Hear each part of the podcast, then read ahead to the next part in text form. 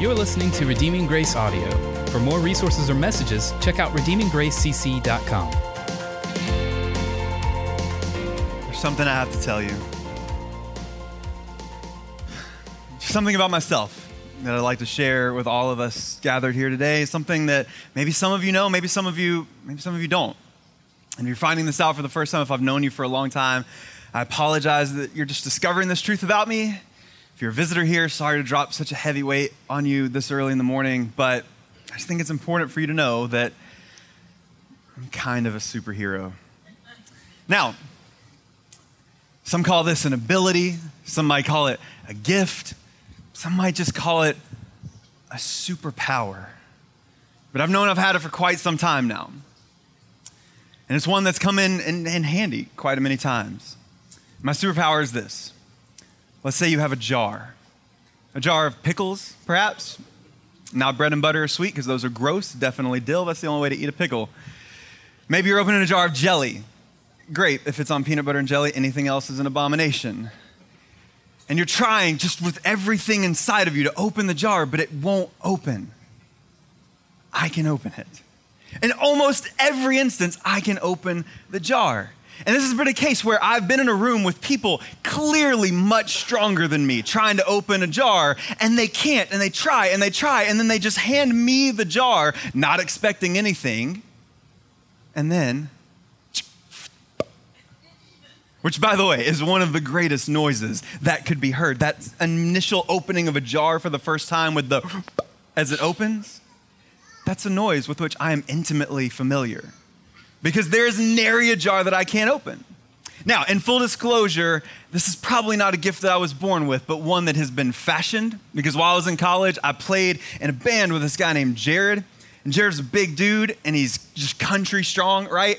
And looked at every mic stand, every piece of drum hardware, anything with a wing nut or a bolt as some sort of personal mission that he had to make sure that it never came untightened ever, ever, ever. And so in setup and teardown, I would just be struggling over and over and over again and finally could get these things loose. And so it's probably a gift that's been honed. But there's a deep frustration when something's closed and we'd like for it to be open and we can't do it. Because while jars are usually pretty solid for me, there's been many an hour that I've spent wrestling with a nut or a bolt or a screw that just won't come loose. And it's something that I desperately need to break open so that I can finish the project I'm working on and repair the thing that I'm dealing with. It's a really frustrating feeling. Now imagine something sealed up so tight, something that is infinitely and unimaginably important, sealed up so tight that there's no one in heaven or on earth that has the ability to open it, except for one person. That's what we're going to look at this morning as we see God's plan written on a scroll and frustration and distress inside of heaven itself because there's no one worthy to open the scroll until Christ enters the picture. And this morning, we're going to look at the worthiness of the Lamb of God, the strength and the power and the might and the majesty of Jesus, the Son of God, who died and rose again and has now taken his place at the right hand of the Father. And so, as we go through this passage, as we look through the entirety of Revelation chapter 5 this morning, I want us to do so and take this drama as it unfolds to feel all the feelings that must be going on from the time when there is no one who could open the scroll to seeing Christ approach the throne and then seeing Jesus as the one who is worthy to break open God's plan of redemption and restoration, not only on his people, but on all of creation itself. And it's my prayer this morning, just like we talked about worship last week, that when we're done with this passage, that the only response that we could possibly have is to worship the Son of God, who is strong enough to bring salvation to people like us. And so let's look at this passage of scripture here in Revelation chapter 5, and we'll read the entire text this morning. And this is the word of God. It says, Then I saw in the right hand of him who was seated on the throne a scroll written within and on the back, sealed with seven seals. And I saw a strong angel proclaiming with a loud voice, Who is worthy to open the scroll and break its seals? And no one in heaven or on earth or under the earth was able to open the scroll or to look into it. And I began to weep loudly because no one was found worthy to open the scroll or to look into it. And one of the elders said to me, Weep no more. Behold, the lion of the tribe of Judah, the root of David, has conquered so that he can open the scroll and its seven seals. And between the throne and the four living creatures, and among the elders, I saw a lamb standing there as though it had been slain, with seven horns and with seven eyes, which are the seven spirits of God sent out into all the earth. And he went and took the scroll from the right hand of him who was seated on the throne. And when he had taken the scroll, the four living creatures and the 24 elders fell down before the Lord, each holding a harp and golden bowls full of incense, which are the prayers of the saints. And they sang a new song, saying, Worthy are you to take the scroll and open its seals, for you were slain, and by your blood you ransomed people for God from every tribe and language and people and nation, and you have made them a kingdom of priests to our God. And they shall reign on the earth. Then I looked and heard around the throne and the living creatures and the elders the voice of many angels, numbering myriads and myriads and thousands of thousands, saying with a loud voice, Worthy is the Lamb who was slain to receive power and wealth and wisdom and might and honor and glory and blessing. And I heard every creature in heaven and on earth and under the earth and in the sea and all that is in them, saying to him who sits on the throne and unto the Lamb, be blessing and honor and glory and might forever and ever. And the four living creatures said, Amen. And the elders fell down and worshiped. May God add his blessing and his favor to the reading of his word. Thanks be to God for his word. Father God, the further we go into this book, the more and more overwhelming it is to see who you are and your incredibly wonderful, majestic nature. God, we just come to you confessing that sometimes we don't see Christ as we should but he's the only one worthy. The only one worthy to bring salvation to the lost and broken people. The only one worthy to make sinners into saints. The only one worthy to take those who were on a pathway to death and destruction and to give us life and life everlasting. The only one worthy to bring your creation that was broken because of our sin to the fullness of what it was meant to be.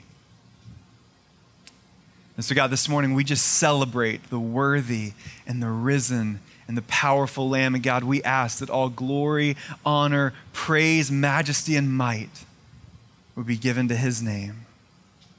And we ask all these things in that precious name of Jesus. Amen. If you were here last week, then we talked together about Revelation chapter 4.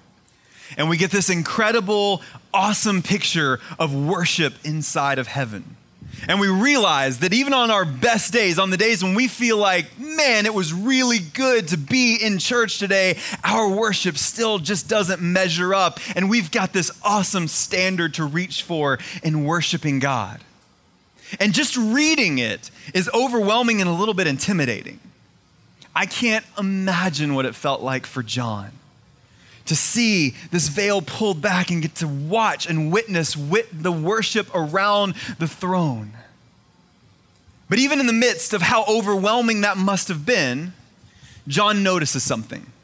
And he notices something by comparison very small.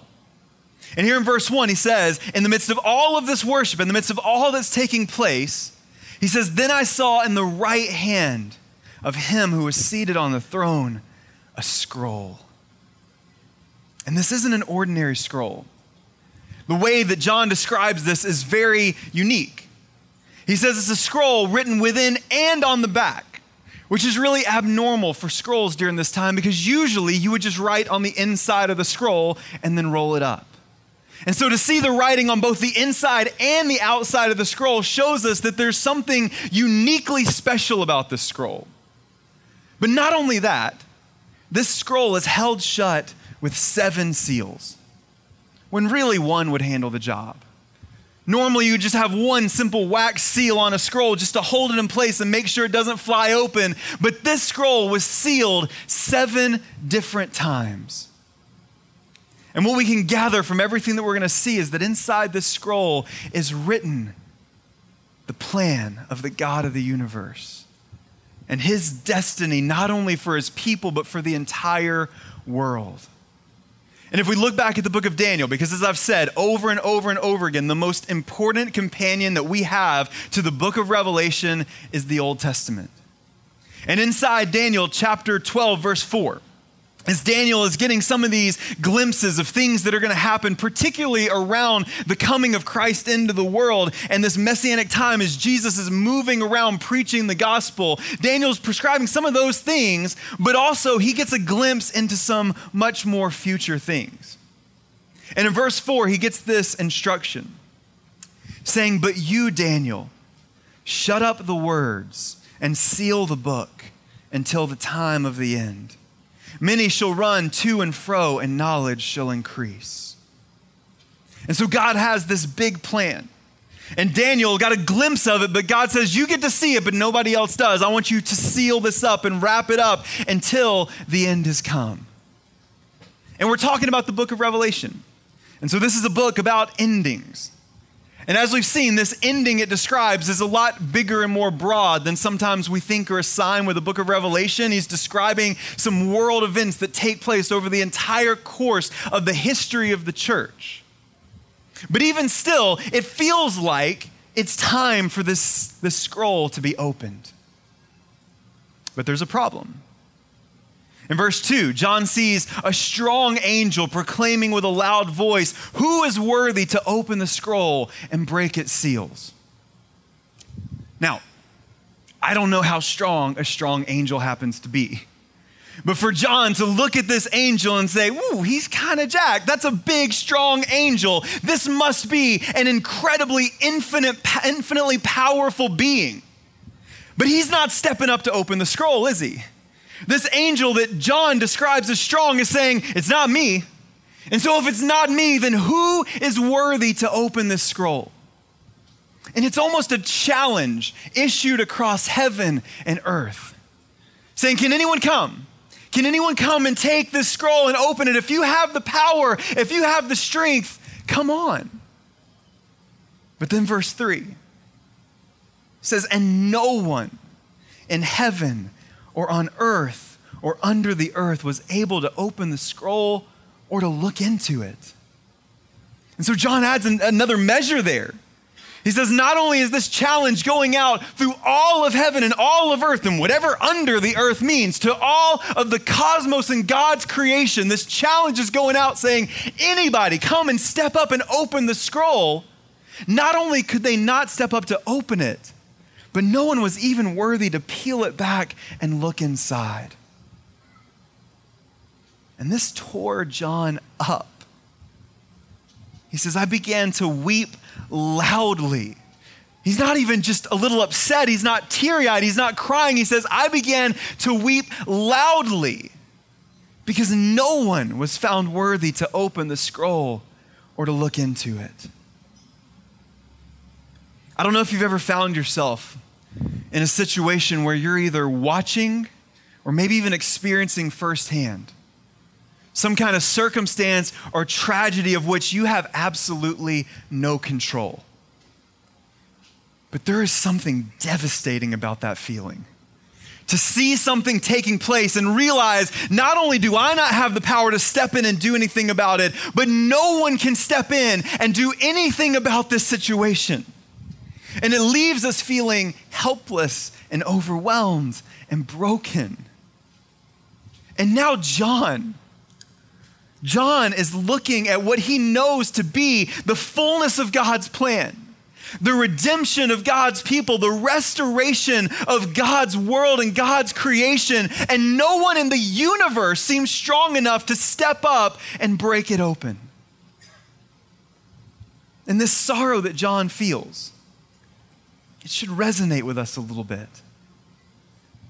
When we find ourselves in the midst of sin and temptation, when we find ourselves each and every Sunday confessing our sin together, this message should resonate in our hearts because we have a two part confession, right? We have the confession and the assurance. But what John is seeing here is a world without the assurance, a world broken by sin, a world in desperate need of redemption his own person, his own self in desperate need of salvation. And God is saying, It's right here if anybody wants to come take it. And no one is worthy to step up and do it. Not any angels in heaven, not anyone on the earth, or anyone under the earth. And what we recognize here is the desperate situation that sin has brought into God's world. Because without Christ, there is no hope for salvation. Without Christ, there is no restoration. There is nothing, and there is no one who can step in and do for us what we need to be done except for Christ. It's the story of the entire Old Testament. These heroes of the faith step up, and they're not good enough. The sacrifices come into play and they're not strong enough. The temple stands in the middle of the people and it's not firm enough to withstand the effects of sin and brokenness. And so without Christ, there is truly, genuinely no one worthy. But that's not where the chapter ends, is it? Because then verse 5 comes and one of the elders says to John, Weep no more. And I love that phrase. This is the second time we've seen John just overwhelmed and distraught. When he's presented with the fullness of Christ earlier in the book of Revelation, he falls down like he's dead, and the Jesus, the cosmic king of the universe and heaven and earth, comes to John and puts his hand on his shoulder and he says, Hey man, don't be afraid. And again, John is weeping and broken, and one of the elders around the throne says, you don't have anything to be afraid of. And so many times when we think about or approach just the book of Revelation, there's so much hesitancy, there's so much fear, there's so much uncertainty. What if I don't understand it? What if I don't get this, the symbolism and the messages there? What if it really messes with my theology, the things that I thought to be true about heaven and, and eternity and all of these things in the world in which we live? What if I, what if I can't grasp fully what's going on here? It's, it's intimidating and it's overwhelming. But twice within the first five chapters of this book, we see the message don't fear, don't be afraid. Because this book is a message of hope to God's people. And he says, Weep no more. Don't be afraid here. Behold, the lion of the tribe of Judah, the root of David, has conquered so that he can open the scroll and its seven seals. All of the fear and anxiety, not just of a hopeless world, but of a hesitant heaven. And I think that's what's so incredible about this passage is there's a sense of unrest inside of heaven, the same heaven where they're worshiping God day and night. There's a little bit of tension here because the angel's saying, Who's going to come and take it? And no one can step up. But all of that anxiousness and frustration and stillness is put to rest by the Lion of Judah, who the elder says has conquered through his own death and resurrection, he's conquered sin. He's conquered the guilt and shame that comes with sin for God's people. And not only that, but he conquered the last and greatest enemy of death itself when he rose again from the grave, showing the power of God in its fullness, and then seals his people with that promise. He is the one who's worthy to come and unroll the scroll. And then in he comes the only one strong enough to do this. But he doesn't look that way. Because between verse 5 and verse 6, we see some of the imagery change. The elder says, The lion of the tribe of Judah, he's coming. But then what John sees is this. And between the throne and the four living creatures, and among the elders, I saw a lamb standing as though it had been slain. This is a much different picture than the lion of Judah. Because we would expect to see in this imagery this, this powerful, muscle rippling lion run into the scene, growling and snarling, ready to rip open the scroll and break loose God's plan of salvation. And then when John looks, what he sees is a lamb. And not just a lamb, but one that looks like it had been slain. But the fullness of God is written on the face of that lamb. He says it had seven horns with seven eyes, which are the seven spirits of God sent out into all the earth. And again, if this is your first time here, we've seen that language and that imagery all throughout this book so far. And the number seven there is this picture of, of completeness and fullness. And when the Bible, when the book of Revelation talks about these seven spirits of God, it's this beautiful picture of the Holy Spirit that goes throughout the entire world, seeing all that needs to be seen and being present with God's people no matter where they are. And so we see this picture that Jesus walks up to the throne, the Son of God, by the Spirit of God, approaching the Father to take the scroll. And he does it. And all the fear and all the unworthiness of all of heaven and earth it doesn't matter anymore.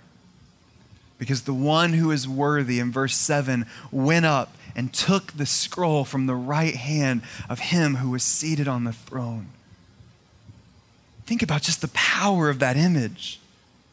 This throne that was seemingly unapproachable to the rest of heaven these creatures that were surrounding the throne, they were just there to hold it up. And so Jesus walks directly to the throne and reaches to the hand of the Almighty God, the Father, and takes out his plan of redemption.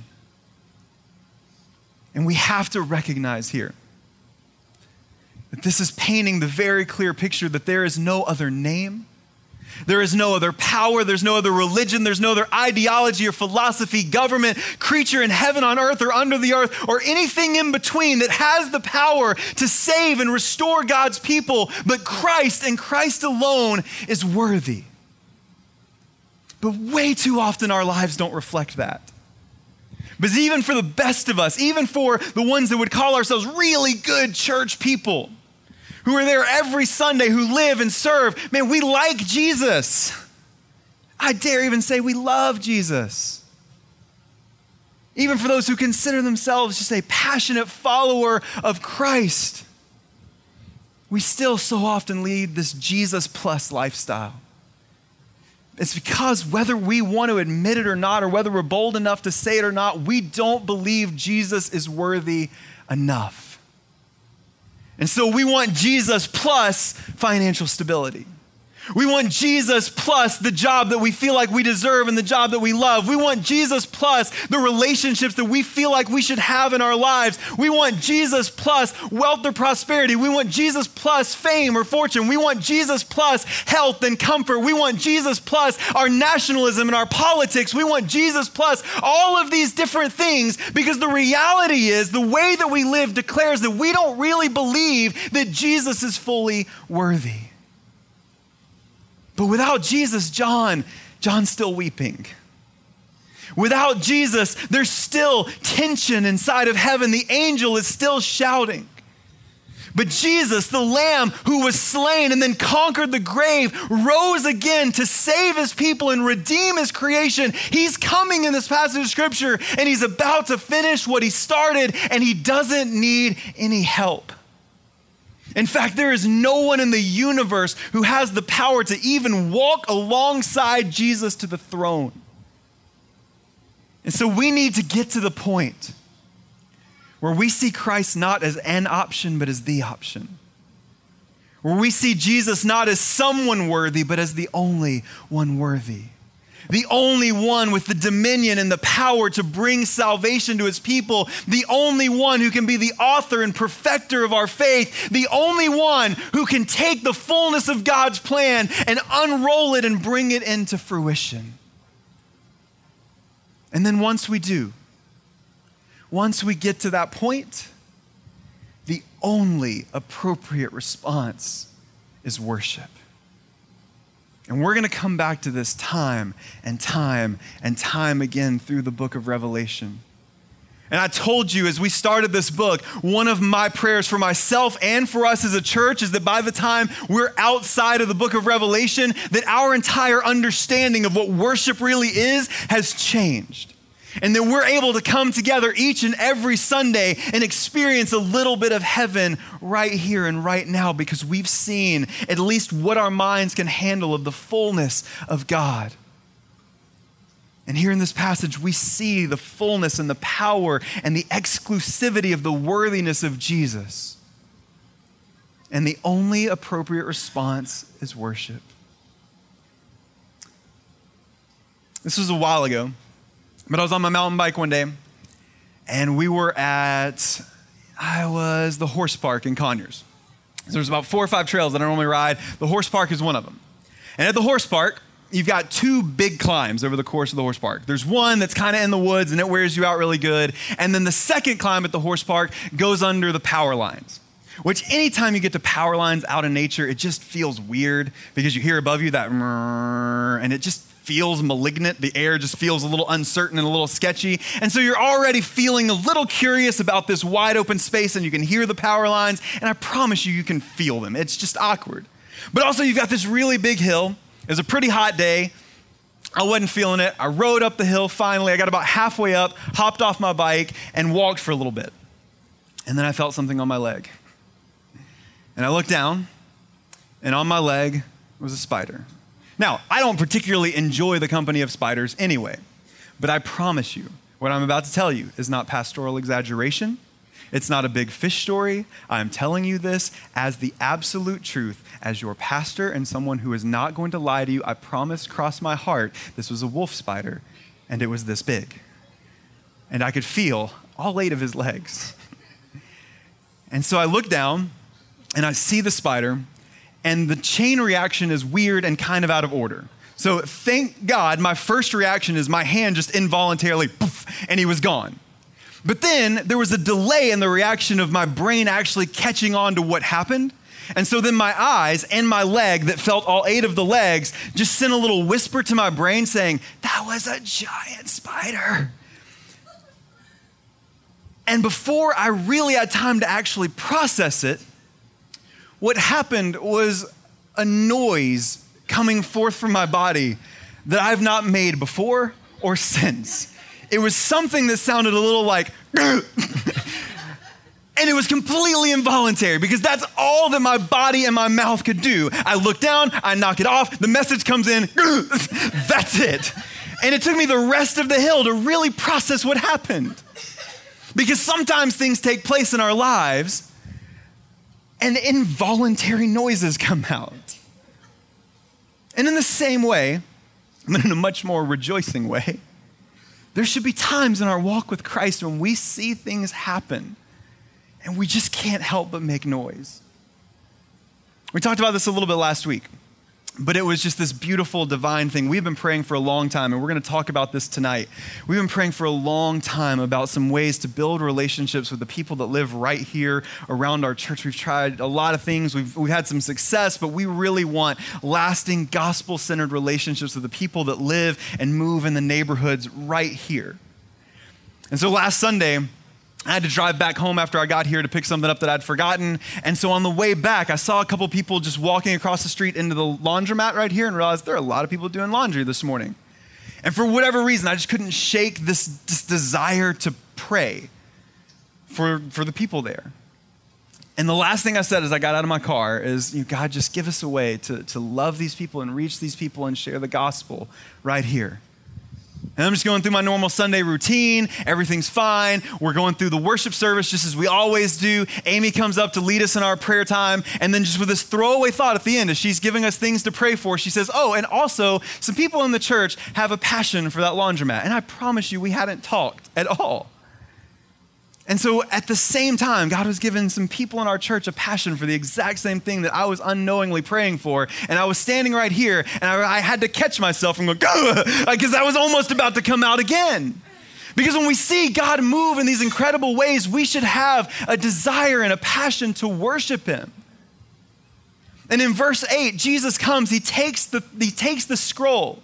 And it says, when he had taken the scroll, the four living creatures and the 24 elders, they fell down before the Lamb, each holding a harp and golden bowls full of incense, which are the prayers of the saints, and they made noise. And I love how we see this picture here. In each of their hands, on one hand, they have an instrument of worship, they have a harp to make music to God. And in the other hand, they have a fragrant offering and just as a quick aside, in case you're here and you've ever wondered, do my prayers matter?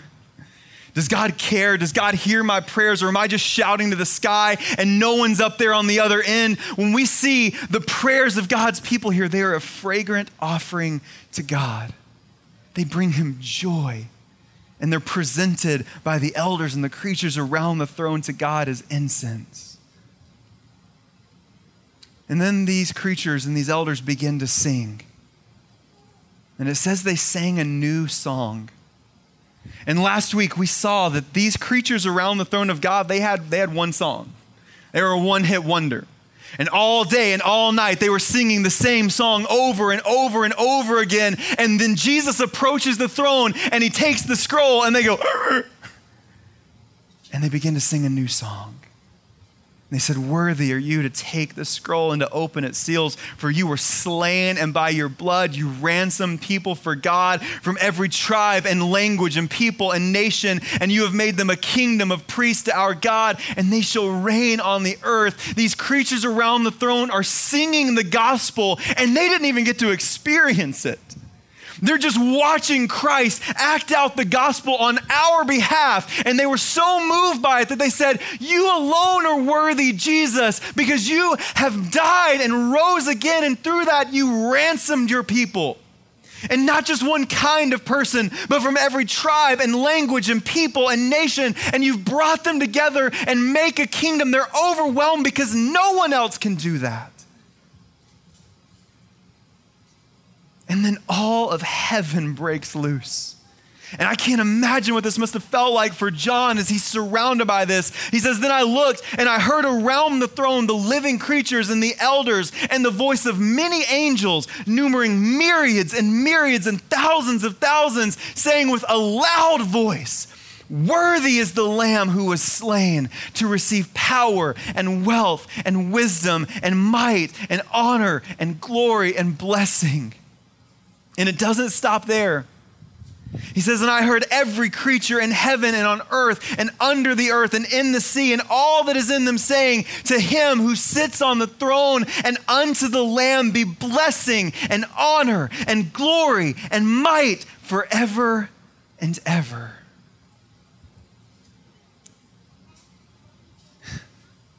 How often do we feel this kind of awe and wonder at the worthiness of Jesus? Because he's never not worthy.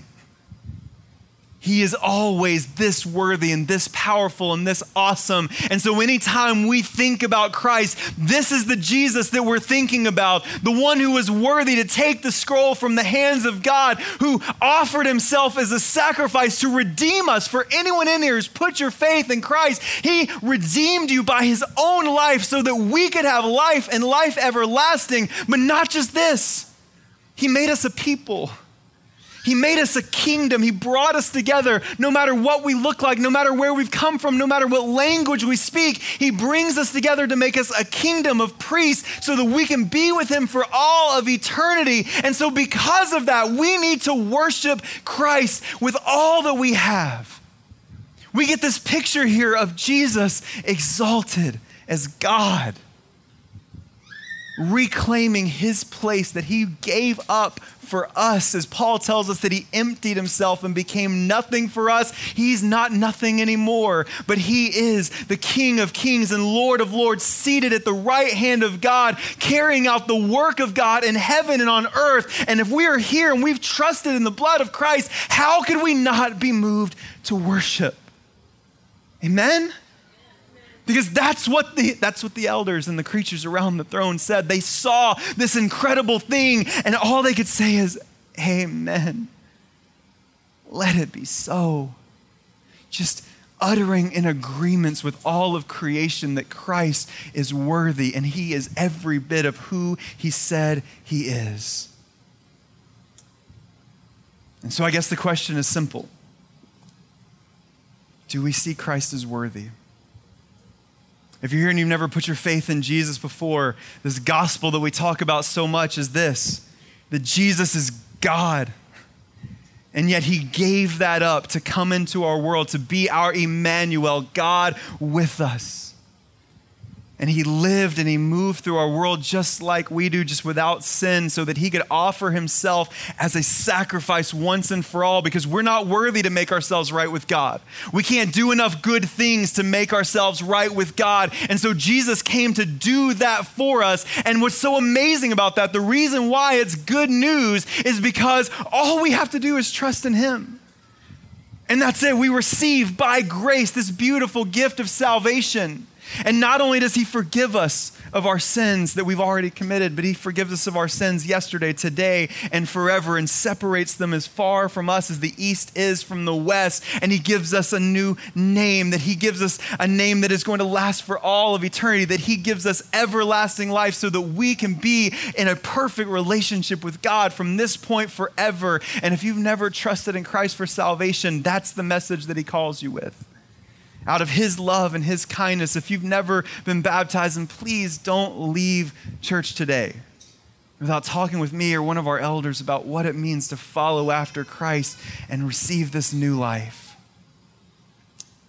If you're here and you trust in Jesus and you believe in Jesus, this is a call for us today to believe in this Jesus, the only one worthy of blessing and honor and glory and praise forever and ever. And so maybe before we come to the table in just a moment, you need to spend some time, and I need to spend some time confessing that we haven't seen Jesus as worthy enough. That we've minimized Christ, that we've believed this lie that we need Jesus plus something else to bring us what we need when there is nothing else. And as Paul says, no other gospel. Or maybe we just need to spend some time in thanksgiving because of what Jesus has done for us, and then worship because of who he is. But whatever the case may be, we cannot read a passage like this and not respond. And in just a minute, we're going to have a chance to come to the table. We're going to sing our confession of faith this week, just like we did last week. And the song that we're going to sing comes directly out of this passage. And as Olivia leads it, she's going to sing a question and we're going to sing back an answer. And it begins with this question that the angel asked Is there anyone worthy? And it resolves with the truth that he is. And so I'm going to ask you to pray with me, and then we're going to go into a time when we come to the table and take communion.